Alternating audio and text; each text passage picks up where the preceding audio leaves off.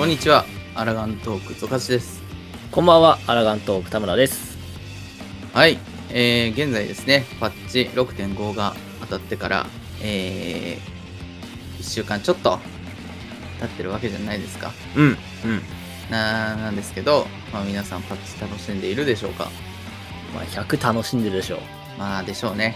で、まあこの1週間ね、まあ、パッチもありましたけど、う。うん。あの、ケンタッキーのコラボがありまして、ね、あっ皆さ。んどうでした？買えましたか？えー、我敗北。敗北しました？はい、我敗僕北はもうイージーで2つ買えましたねなんならその日ちょうど休みで。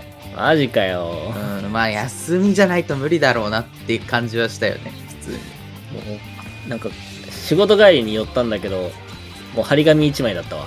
ああもうなくなりましたってそう。説明いやあるよねまあしょうがないよねしょうがない。まあ今の非化線の力をもってすればね、そまあ、一瞬だろうなとは思っう。てたそう、今の、今の非化線の火力はちょっとバカにならないから。ね本当にすごいね。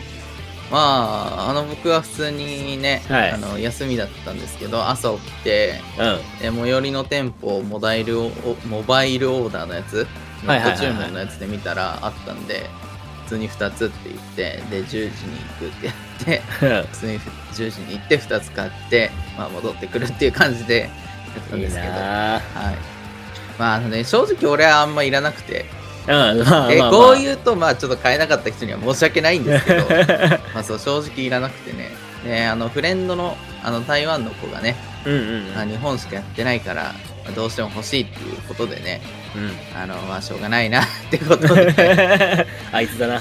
そう言って買ってきてあげたんですけど。まあねあの人にコードとか譲渡は禁止されてるんで。あのなんとなし僕の頭に浮かんできたおぼろげな英語と数字をちょっと伝えておいた感じなんですけど。あのまあとても喜んでくれてたんで。まあ良かったかなと思いますね。はいまあそんなこんなんでね今週、はいあのまあ、ケンタッキーコラボもありましてパッチもありましてではい。今回あのまあパッチメジャーパッチぐらいだからうんまあもうみんなやってるでしょうというところで、まあ、前回はネタバレなしだったんですけど、そうね今回はバリバリにネタバレしながら感想をなんか話していこうかなというそう。回になってますね。うん。まあやったでしょう皆さん。やったでしょ大丈夫でしょうと。まあちゃんとね、ネタバレありってつけるからね、まだやってないっていう人は踏まなきゃ大丈夫だと思うんで。大丈夫なようにしてるんで。あのねなん、ならもうね、もうまとめサイトとかにもなんか感想とか載っちゃってるぐらいだから、乗ってるね。うん。まあ許してくれ俺らが話したいんやっていう のを、はい。はい。話したいんやということで。ではそれではね、本編お楽しみください。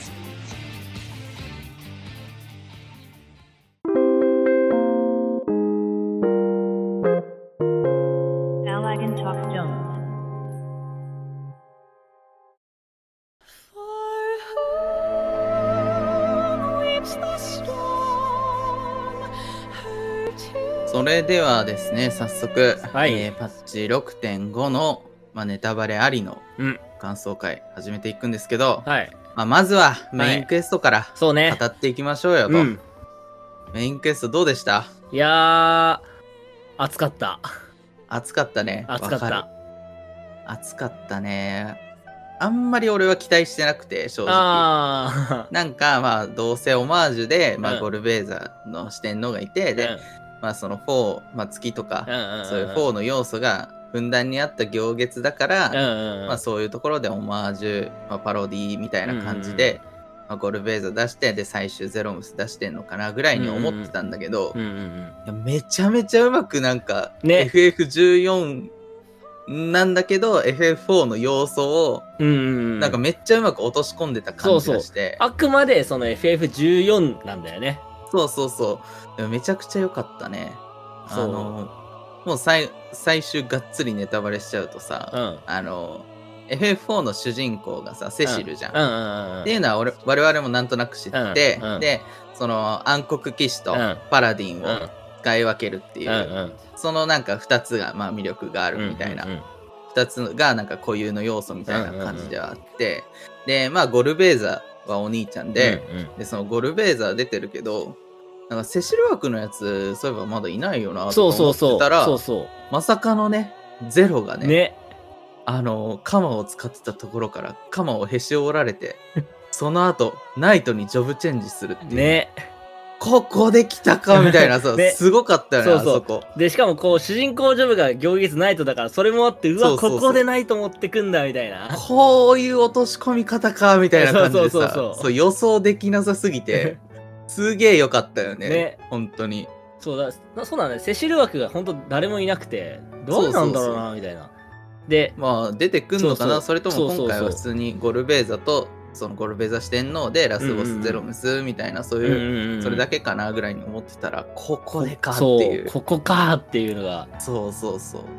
あれはなんか多分やっぱ、4とか、ってる人はもうすごいいいオマージュのされ方をしてるから、そうだね、しかも4、鳥肌立ったんじゃいないかなって思うよね。4知らない人でも、その、セシルがその暗黒騎士とパラディンっていうのは知ってる、それだ、そこだけを知ってる人も多いはずだから、うんうんうん、そこだけ知ってても、うわーってな、俺らが実際になったしね。そうそうそうそこしか知らないのに。いやー、すごかったね。ね、はあれ、すごい良かった。本当にうまく落とし込んでるなって思って。ねえ、本当良かったよね、メインストーリマジでーは。良かった、あそこ。そう、正直やっぱ、まあ、はいはい、ラスボスゼロムスみたいな。そこまでね前回までね。そそうね、う。なんいや、なか、んかね、そう、驚きが。前回まではこう、ゼロのさ、人間味が徐々に取り戻されていくかみたいなストーリー、うんうんあ今回こういうちょっと、なんつうの？ゼロから始まる主人公的なうん成長のものなのかなと思ったら、おがっつり4絡んできてるやんけみたいな。そう、最後化けたなって思ってさ、すげえって思ってさ。ね、そうねそう、本当になんかゼロが、なんていうの、どんどん感情の起伏がうんうんうん激しくなっていったり、仲間というものを知っていくみたいな流れの中で、お前だったかみたいな。ねま。さかのお前がその枠だったかみたいなね。そこいや、めちゃくちゃ良かっためっね。ちゃ良かったよね、あれ。そう。しかも結構、カットシーンも結構気合入っててさ、ああ、結構ガシガシ動いてたしさ、うん。アクションシーン多くて、おなんかパッチの間のストーリーなのにすごいなと思ったんだよね。本当に、ちゃんとした締めになっていた感じが。そうそうそうそうよかったね。まあ、あと普通にね、まあ最後の方、一気に最後の方を語ってしまったんだけど、まあその間にね、うんあの、まあ闇のね、エーテルの化け物ですから、まあ光で中和してあげようってことで光が溢れてるのは第一世界っていう形で第一世界に渡ってね、渡ったんだけど、まあそこはなんかね、あれだったね、本当に、漆黒の、なんか、おさらい？みたいな、おさらいというか、まあ、まあ、なんだろう。サ、サービス精神というか、そうそうそう。まあ、漆黒のみんなに、みんなのところを回ってそうね。そうそう。いや、でも、あそこもすごい良かったな、こう、なんつうの、一回世界が滅びかけたけど、盛り返した第一世界で、うんうん滅んじゃった第13世界があって、うん。ゼロがそこに行って、もしかしたらっていうのが生まれてからだったじゃん、あそこに持ってったから。ね。そう、何かね、吸収して持っていけるものがあるんじゃないかっていうひらめきとかね。なんか、あの世界を目指す、とりあえず、第13世界は第一世界を目指そうみたいなね。そうそうちょっとしたそうそう。目標みたいななんかも明確になったりとか。なんか、ね。あれはあれでよくて。ね。で、まあね、エデンクリアした人にはね、そう、最後ね、あれね、ガイアが出てきてね。そういやー、なかなかね、いやー、なかなかちょっとこうまでニヤッとさせてくるかって。ね、すごい、なんだろう、漆黒編のサービス精神、すごいな、うんみたいな。そうそうそう。本当にね、あのね、リーンがうん。最初に、まあ今回のメインクエストで最初に出てきた時の、あか騎士感がすごいなって思ってたら、あ、うん。ね、水星の魔女の。スレッタだったみたいなさ、そうだねまあそういうそうじゃんって思って。そうそうそう。なんかこの声最近まで聞いてたし、なんなら今、早々のフリーレンで聞いてんな、みたいな。騎士感すごいみたいなね。そうそうそう。そうだって思ってよよく考えたら漆黒の方が先で 結構無名時代だったからね。ああ、確かにそうだね。そういえば。確かに誰やって感じだもんね。そうそう、最初漆黒で声聞いた時、この人誰みたいな感じだったけど、今やもうよ。今やもうね、人気声優さんになってしまった。ね。これは FF10 のおかげなのか否か。おかげと言っておこう。そうだね。おかげと言っておこう、ここは。いやーでもね、その第一世界周りもかなり良くてね。ね。あの、漆黒のストーリーのおさらいってわけじゃないけど、なんか漆黒のストーリーで絡んできた人たちのところを巡る感じだったから。そうそう。で、しかもこう、やっぱ14のいいところが、その、ちゃんとその後の世界がちゃんと続いてますよっていう感じのうんうんうんお話の内容だったじゃん、第一世界はうん特に。こう、世界がそうだね一一段落して、今こういうことを第一世界では取り組んでいってるんです、みたいな感じの雰囲気だったから、うんなんだろう。漆黒です、パスンって切れてるわけじゃなくて、そこからもちゃんと続いてるんですよっていうちゃんのはちゃんと、とね、あの、世界を。しっかりした状態にするためにいろいろ活動してますよっていうのはあって。こう世界が生きてる感がすごいあって、やっぱ、うんうんうんやっぱそこは14チームすごい上手いなって思いながら見てたけど、いやー、メインストーリー本当にでも、なんか良かったね。そう熱かったなうん今回。で、まあ、今回これが前半だから、うんまた後編が来るわけなんだけど、今回は、まあ、すっきりそうだね。丸く収まったと。なんか最後の最後に足元だけ見えた新キャラクターがいるから、多分そいつがきっとあれだろうね。うん。黄金のあそこに連れてってくれるんだろうね、きっと。なのかな？その、あれだよね。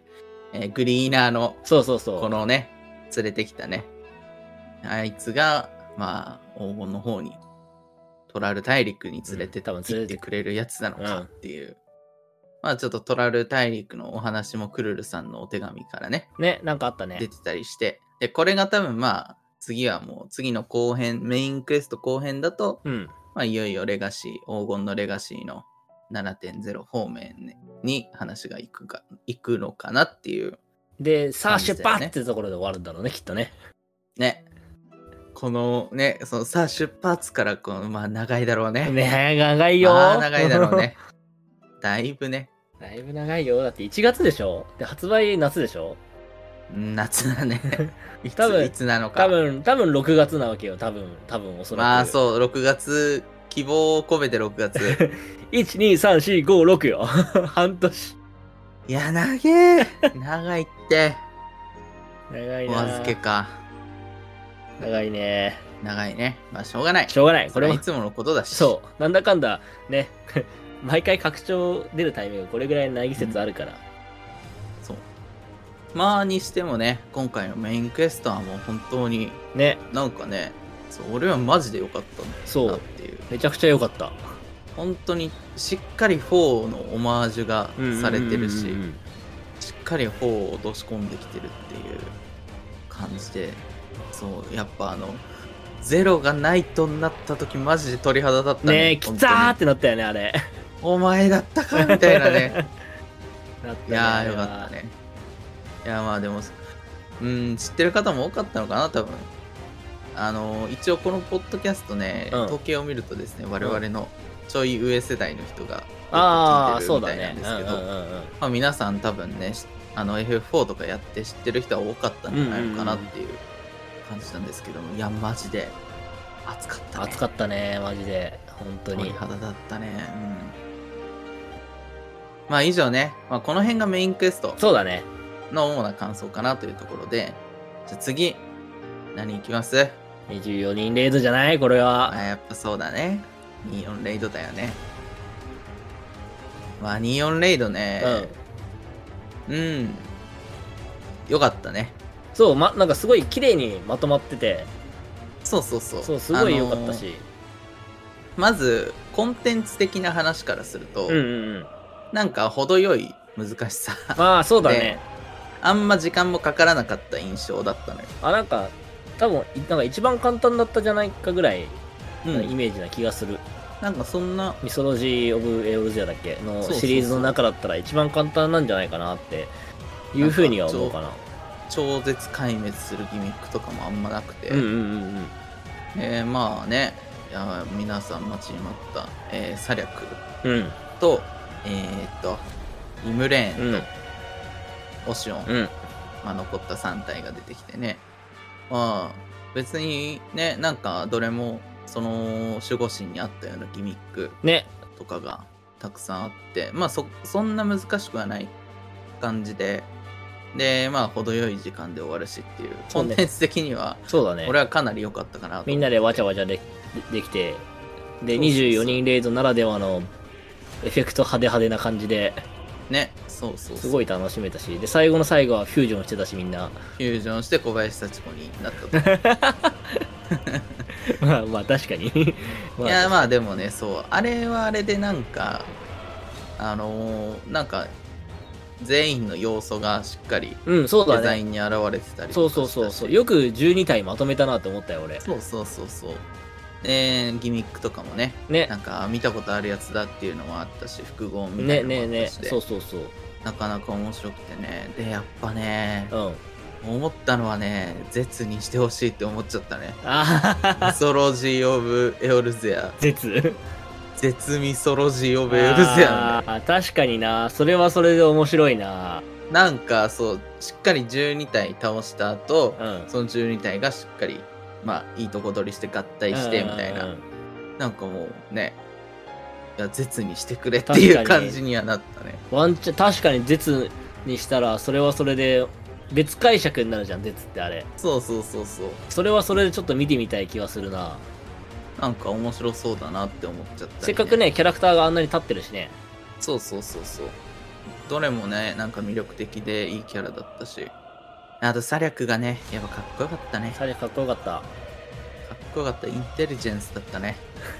マジ、マジイケメンだったからな、あいつ。ね、そう。ただ、壺を持って水を流してる人じゃなかったっていう。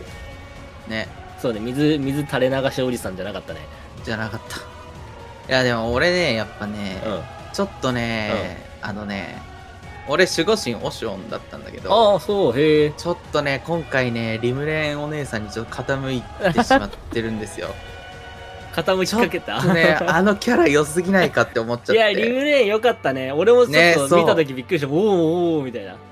見た目もいいしさ、あのちょっと姉貴肌なね感じが、もう本当にザ、なリムサの、うんうん。まあ確か、あの、まあ海とかの。漁師が信仰していたりする十二神だから、まあやっぱ普通にね、森とか持ってね、うん、そうそうそう。大量大量みたいな感じの、トライデント的なやつ持ってそうそうそう。もうなんかザ漁師みたいな感じでね 確かにそあれ本う。当に良くてリムレーンがなんかちょっと、ちょっと意意外というか、なんか、おっていうのがすごい強かったんだよそうそうな。なんかマジでねいやーいいなって思ってキャラ的に いいなって思っちゃってね。ちょっと守護神変えそうになった？変えたくなっちゃったね 普通に。まあ、俺、アーゼマ様だから、ほら。あそうね。推しだったからね。推しだったから。よかったよ。俺オシオンだったんだけど。うーんリムレインに傾いちゃうね、まあオシオンも良かったんだけど普通に。なんだろう、言い方あれだけど、ほら、アーゼマって勝ち組じゃない？まあまあまあまあまあはいはいはい。言い方あれだけど。あ はいはいはいはい。いやー、そう、キャラがね、しっかり立っててよ。ね、ほんと全キャラ立ってていいよね、ああのそうそうそう。もう本当に、なんていうの、最終の、まあ、第3弾にふさわしい感じのコンテンツだったかなっていう感じでね。そう、あと結局やっぱ古代人絡みだとやっぱ14何を動画、何をどうしても面白くなる。あれは。おもろいね。そうそうそう。で、まあ、あの、古代人のね、そあの、大元になった古代人たちの話が出てきたりね。ね、アーゼマ様はアゼムから来たんじゃないかっていうう。ね予、想がちょいかすりしてた感じではあったね。そうだし、熱烈な信仰者だったっていう。そう、もうただのファンっていうね。なるほどって感じだったよね。そう、だから、その、各個人の、なんつうの、オリジナルのさ、うん、話もさ、全員分してくれたからさ、エピソードもあったりしてね。ね。その辺もしっかり面白くて。そう、俺さ、思ったのがさ、ここまでさ、キャラを立たせてさ、うん。戦闘もさ、もう、ボイス付きだったじゃない、今回。うん。もう普通にめ、なんつうの、ストーリーをボイスつけてって思っちゃうんだよね、ここまで来ると。あー。なるほどね。あ、確かにそうだね。あの、確かにボイスはついてなかったもんね、クエストの部分は。そう、クエストの部分はついてないから、そうそうそうそう。確かにつけてもよかったんじゃねえかって思っちゃうそうね。、今回は全然つけてもよかったんじゃないみたいな。うん、しかも、あの、最後のさ、十二神大聖堂のところだけでもいいから、つけてもよかっうんたんじゃないかなとは思ってしまったよね。あの辺のなんかその元の古代人エピソードトークとかを普通に声、ボイスありで聞きたいもんね。そうそうそうそう。やっぱりボ声ボイスありなしでさやっぱりニュアンスとかの伝わり方って全然違うじゃん、うんうんやっぱり。そうだそれからはあるね。それもあってさあのうん。6.4のさうんうんあのレイレールあったじゃん。はいはいはい。あれなんだっけ名前。全4は、えー天国編？そう天国編。の最後はさ、あの、ボイス付きだったじゃない？ああはいはいはい。そうそうそう。だねそうそこだけでもいいからやってほしかったな。っていうのはああね。まあなんかそうね。確かに。あの時の石田明の声確かに良かったね。あれよかったよねあれ。ね。そうそうそうそう。まあだからそう思っちゃうとね欲しくなっちゃうそうよねもしここまでねキャラが立ってねいいストーリーだからこそちょっと欲張っちゃうよね。うん。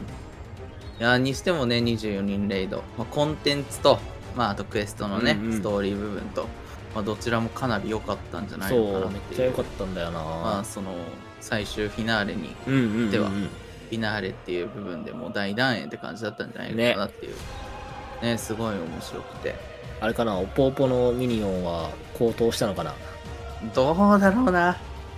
まあどうなんだろう、ね、言うて言うて昔のミニオンだからもうすでに安いか。もうすでにだいぶ安いんじゃない？昔はまあ高かったけど。めっちゃ高かったね。だからあいつが初めてぐらいじゃない？肩に乗るみたいなのって。ああ多分そうそうそうそう。多分そうだわ。だよね。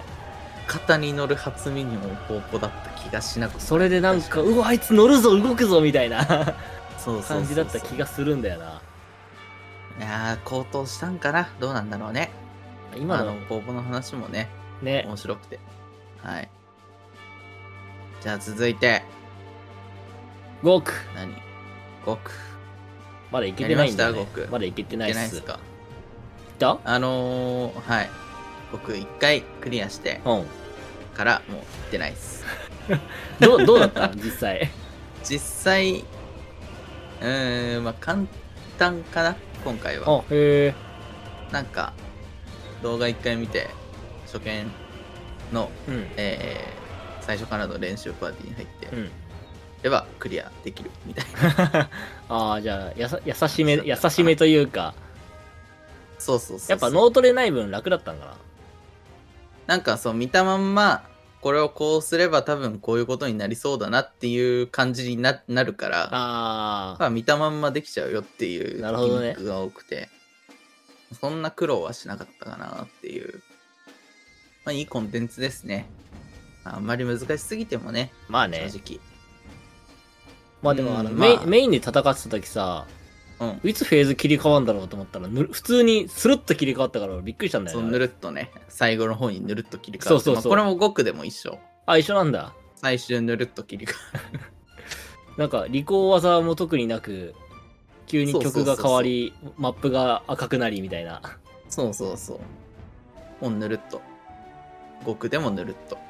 そう曲もあれだったね。4のアレンジだったね。両方とも。ね、あれはもうなんか、我々はディシディアをやってるぜだから、やってたぜだから、そうだね。ディシディアで何回聞いたかっていうね、そうね何回聴いたかわからないぐらいの曲だねあれは。そう何回聞いたかわかんないんだけど、4はやってないって そうね。そうね。全部ディシディシディアの知識から、知識でね、確かに。大体そうだよね知らない FF その知識って。まあ大体ディシディアから摂取していると。まあそんな感じでね。まあ、BGM もね、すごい、やっぱいい感じのアレンジになってて、なんか良かったね、普通に。なんかあれはあれでなんかスピード感あっていいなってそういうそうそう感じで。あれと相まってギミックもなんかゴリ押し系だし、面白かったね。まあ、ブラックホールとかに、あれはね、うん興味本位で吸い込まれたらちゃんと吸い込まれたわ。あ吸い込まれてお亡くなりになったしっかり。お亡くなりになったわ。普通に興味本位で、うん。あの、ノーマルをやっている時に、ブラックホールが来た。ら興味本位で普通に触ってみようって思って触ったら、スルーッと吸い込まれて死んだ。いけるかなってデバフだけで済むかなって思ったら。ブラックホールかなんか吸い込まれそうだなって思って、うん触ったら普通に吸い込まれたわ。そこはごく、ごくでもそんな感じだったわ。そこはちゃんとブラックホールしてるねちゃんとね、そう、極だと、多分3、4人ブラックホールに巻き込まれる人がいるんじゃないのかなっていう感じだったね。なるほどね。まあ、今回の5区は正直言うと、簡単。簡単。なるほど。うん簡単。俺も行かないとな。はい。簡単。簡単に、まあそこそこ強い武器がもらえるので、皆さんぜひ行きましょうっていう感じですね。確かに。そうね。ここで武器取っちゃえばもう、更新。そうね。ね。まあ、しばらく、マンダビルウェポンの続きが出るまではそんな困らないんじゃないのかそうなっていう。だね。うんうんうん。レイド行かない人は特にそうだね。簡単なので、行っちゃいましょう。うん。っていう感じです。はい。まあ、続いてね、まあ、無人島はやってねえしと。無人島、俺ようやく16になったんだよね。あー、俺12から進めてないね。めんどくさくなっちゃって。あんだけ効率よく進めてきた男が、ここに来て急ブレーキめんどくさ。くなっちゃって。やる気起きなくて。まあ、これといってね、なんか IL が上がる装備とかね、そういうのがもらえるわけじゃなくて、単純におしゃれとかね、自分うのんね、デコりたい要素のためのそうコンテンツだから、まあ確かにそう。ね。無人島はやってないっす。っていう。はい。まあ、あとね、残ってるとしたら、うんゲンなんですよ。はゲンナイツ・オブ・ラウンドね。もうこれはね、うん楽しみすぎてね、うん初日に行ったもんねあ。あ、。初日に行ったの？初日になんなら、うんそのもう思い出すために、うん。あの FC 面にもうわざわざ声かけていったもんね。いかん？初日やけど、ゲンナイツいかんっつって。まあ、そしたらね、うんまああの8人集まったんで、うんうんうん。まあ全員身内っていう感じで行ったんだけど、いやもう楽しすぎるね、あのコンテンツは。何なのかね、あれは。やっぱこう、極っぽくないところがいいよね、あれね。ね、そうそうそう。本当になんか、マジで強敵を相手にしてる感と、で、あとそのね、えーギミックがさ、もう10種類ぐらいあるわけじゃん。そうね。で、しかも、全部吐き切って時間切れそうそう。極っでて全全部吐き切ったぐらいで倒せるぐらいな。極ってあれだもんね。ループだもんね、途中からね。そうそうそう。もう本当に全体のもうバランスとかギミックの構成がもう完璧すぎて、楽しくてしょうがない。もうマジで。あれ、だって当時やってた時もめちゃくちゃみんなでやってたもんね、あれね。そう。もうマジで楽しくてね、本当になんか当時思い出して、ね。で、そこそこ、うんまあなんか覚えてる部分もあり、うんうんうんうん。まあ忘れてる部分もありでね、なんかめちゃめちゃ楽しくてさ、なんか、あみたいな。昔のマクロあったわ、つってさ、うわ、夏みたいなさ。そう、そんな感じでやりながらね、いやー、2周したんだけど、いうん。やー、やっぱね、完璧だね、本当にあ。のコンテンツはほんとよくできてるからね。ね、ループを一切せずにうん。時間切れまであるっていう、あの、ギミックの構成が素晴らしいね。ねあれほんとほんと素晴らしい、あのギミックの構成は。本当に完全に思い出補正が入ってますけど、めちゃめちゃもうね、あのそうね評価しちゃいます。ナイナイツに関しては。当時目いっぱい楽しんだ身からすると今回やってもそれは楽しいでしょうと。マジで楽しかったよ。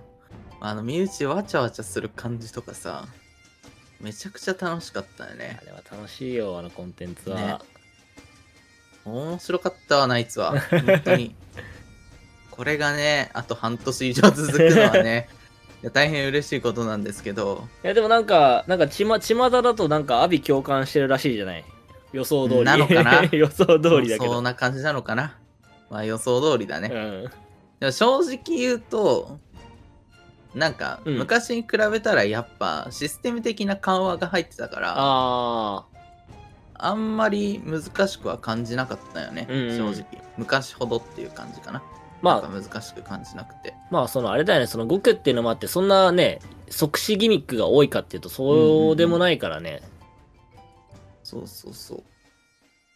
あまああとはやっぱ、まあ野良と比べちゃうとあれだけど、やっぱうちの FC 面がみんな優秀だったのかなっていう。そうだね、それは、部分もありもうずっとそうだよね。なんか野良だと火力が足らないとか、あ死にまくるとか。あ。るみたいだけど、まあ、うちに関してはなんかみんな綺麗にしっかりやれてたかなっていう。なんかもうそこ、ところでそこはささすが我が FC って感じだよね、もう。うん、戦ちょっと闘、戦自慢できる闘民部分でもある族ばっかりだからもう。我々はね、まあもう昔の FF を知っているわけだからね。そうだね。確かにそう。そんな人たちの集まりだったから、まあ、そこそこ苦労はせずに2周終わっちゃったんだけど、そうだよな。だって、あの、あの当時、めちゃくちゃなスキル回しだった蒼天時代を乗り越えた猛者たちが今俺たちの FC だもんな。そう。まあだから、かなり楽は楽にはなってたんだよね。まあそうだよね。スキル回し自体は簡略化されたもんな。うんやっぱり。だから、本当に、まあでも純粋に、野良でもでも楽しめるぐらいなんじゃないのかなとは思ってまあたんだけど。全然楽しめると思うよ。5区だ。い言ってしまえば5区だしね。まあそうなんだけど、まあ難しいみたいだね。まあ、まあ、多分まず、あれじゃない？アルティメットエンドを見る分 見るとこからじゃない？そうだね。まあ、そもそも俺らやってたし、何回もやってたから、そうそうそう。ギミック知ってるからね。っていう部分はあるかうんら、うん。まあ野良の人とか、最近始めた人なんてもう、絶対初めてだろうし、そうだ。ね。ね。まあ、しょうがない部分ではあるんだけど、まあ、やっぱね、まあ、にしても、ちょうどいい面白コンテンツなんじゃないのかなっうていう。ん、だと思うよ。ね今までの5区とは全然違う5区だから、めっちゃ楽しいと思うよ、あれはよかっ。たね。いやーもう、で、このぐらいで、うんもう6.5話すこと僕なくなっちゃったんですよ。まあ、コンテンツはそれぐらいだからね。そうそうそう。あとはまあなんかちょこちょこ細かいアップデートが来てうん。たりして。あ、もうあれ、俺一番最初にあれやったの。え、何？あのテレポの、あのカテゴリー分けのあところを。あ あの、か最高拡張、拡張ごとね。そう、最高。最高。マジで最高。わかりやすすぎるって思って。あれなんだろうね。多分、普通にうん拡張をしっかり待って、ちゃんと発売日ごとに拡張をやってきてるゆえの分かりやすさなのかなっていうそれはあると思うよ。ところかな。うん。そう。それはあると思うわ。まあそう、ここの拡張でこのエリアまで行けるようになったし、みたいなのをなんとなく覚えてるから。多分新規の人とかはもうぶっ続けでいくから、あんまそのね区切りっていうのがあんまないから、ちょっと分かりやすくてね。確かにな。昔の人ほど助かるね、それは。そうそうそうそう。で、あとはね、あの、あれですよ。ん？あの、普通にフィールドとか、うん。あの、都市内とかで、あの、名前、ネームプレートの横にジョブアイコンが出なくなるようになる設定がああ。追加されてて、うんうんうんうん。で、そう、正直コンテンツ内ではジョブアイコン欲しかったんだけど、まそれをオンにすると今までは、あの、都市内でもオンになっていて、うんうんとても煩わしかったんですけど、今回からオンオフ切り替えれるようになったんいで、やー、ほんと対応が早くて素晴らしいんだよね、14の UI。ありがたいです。本当にありがたいです。まあそんなところかな。まあ、6.5そんなところじゃないか。まあそう思う。まあ、6.51とか6.55でね、また細かい調整とか、あとまあコンコンテンツのね、アップデートが入るけど、そうね。バリアントダンジョンとかも来るし。うん。まあでも、もう次次のメイン、メインというか、うん。みんなの目玉はもう1月の6.55だろうから、そうだね。うん。まあメインの続きと、うんいよいよ黄金のレガシーに向かっていく高揚感と、ね、まあ、ファンフェスも多分もう、東京のファンフェスも終わってるだろから、そううみんな高まりに高まった時期にメインクエストが来るから、そうね。まあそっから長いよ。長いよ、ね長いよみんな。長いね。耐えてね、みんな。まあまずみんな FF7 からじゃないかな。まあそうだね。それもあるし。ってことなんでね、うんまあ本編、ここまでにしておきます。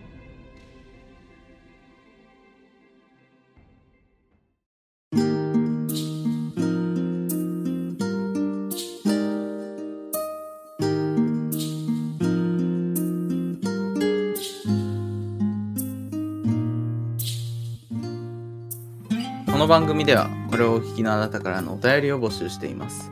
当番組への感想、意見、話してほしいトークテーマなど概要欄記載のメールアドレス、または Twitter の DM までお寄せください。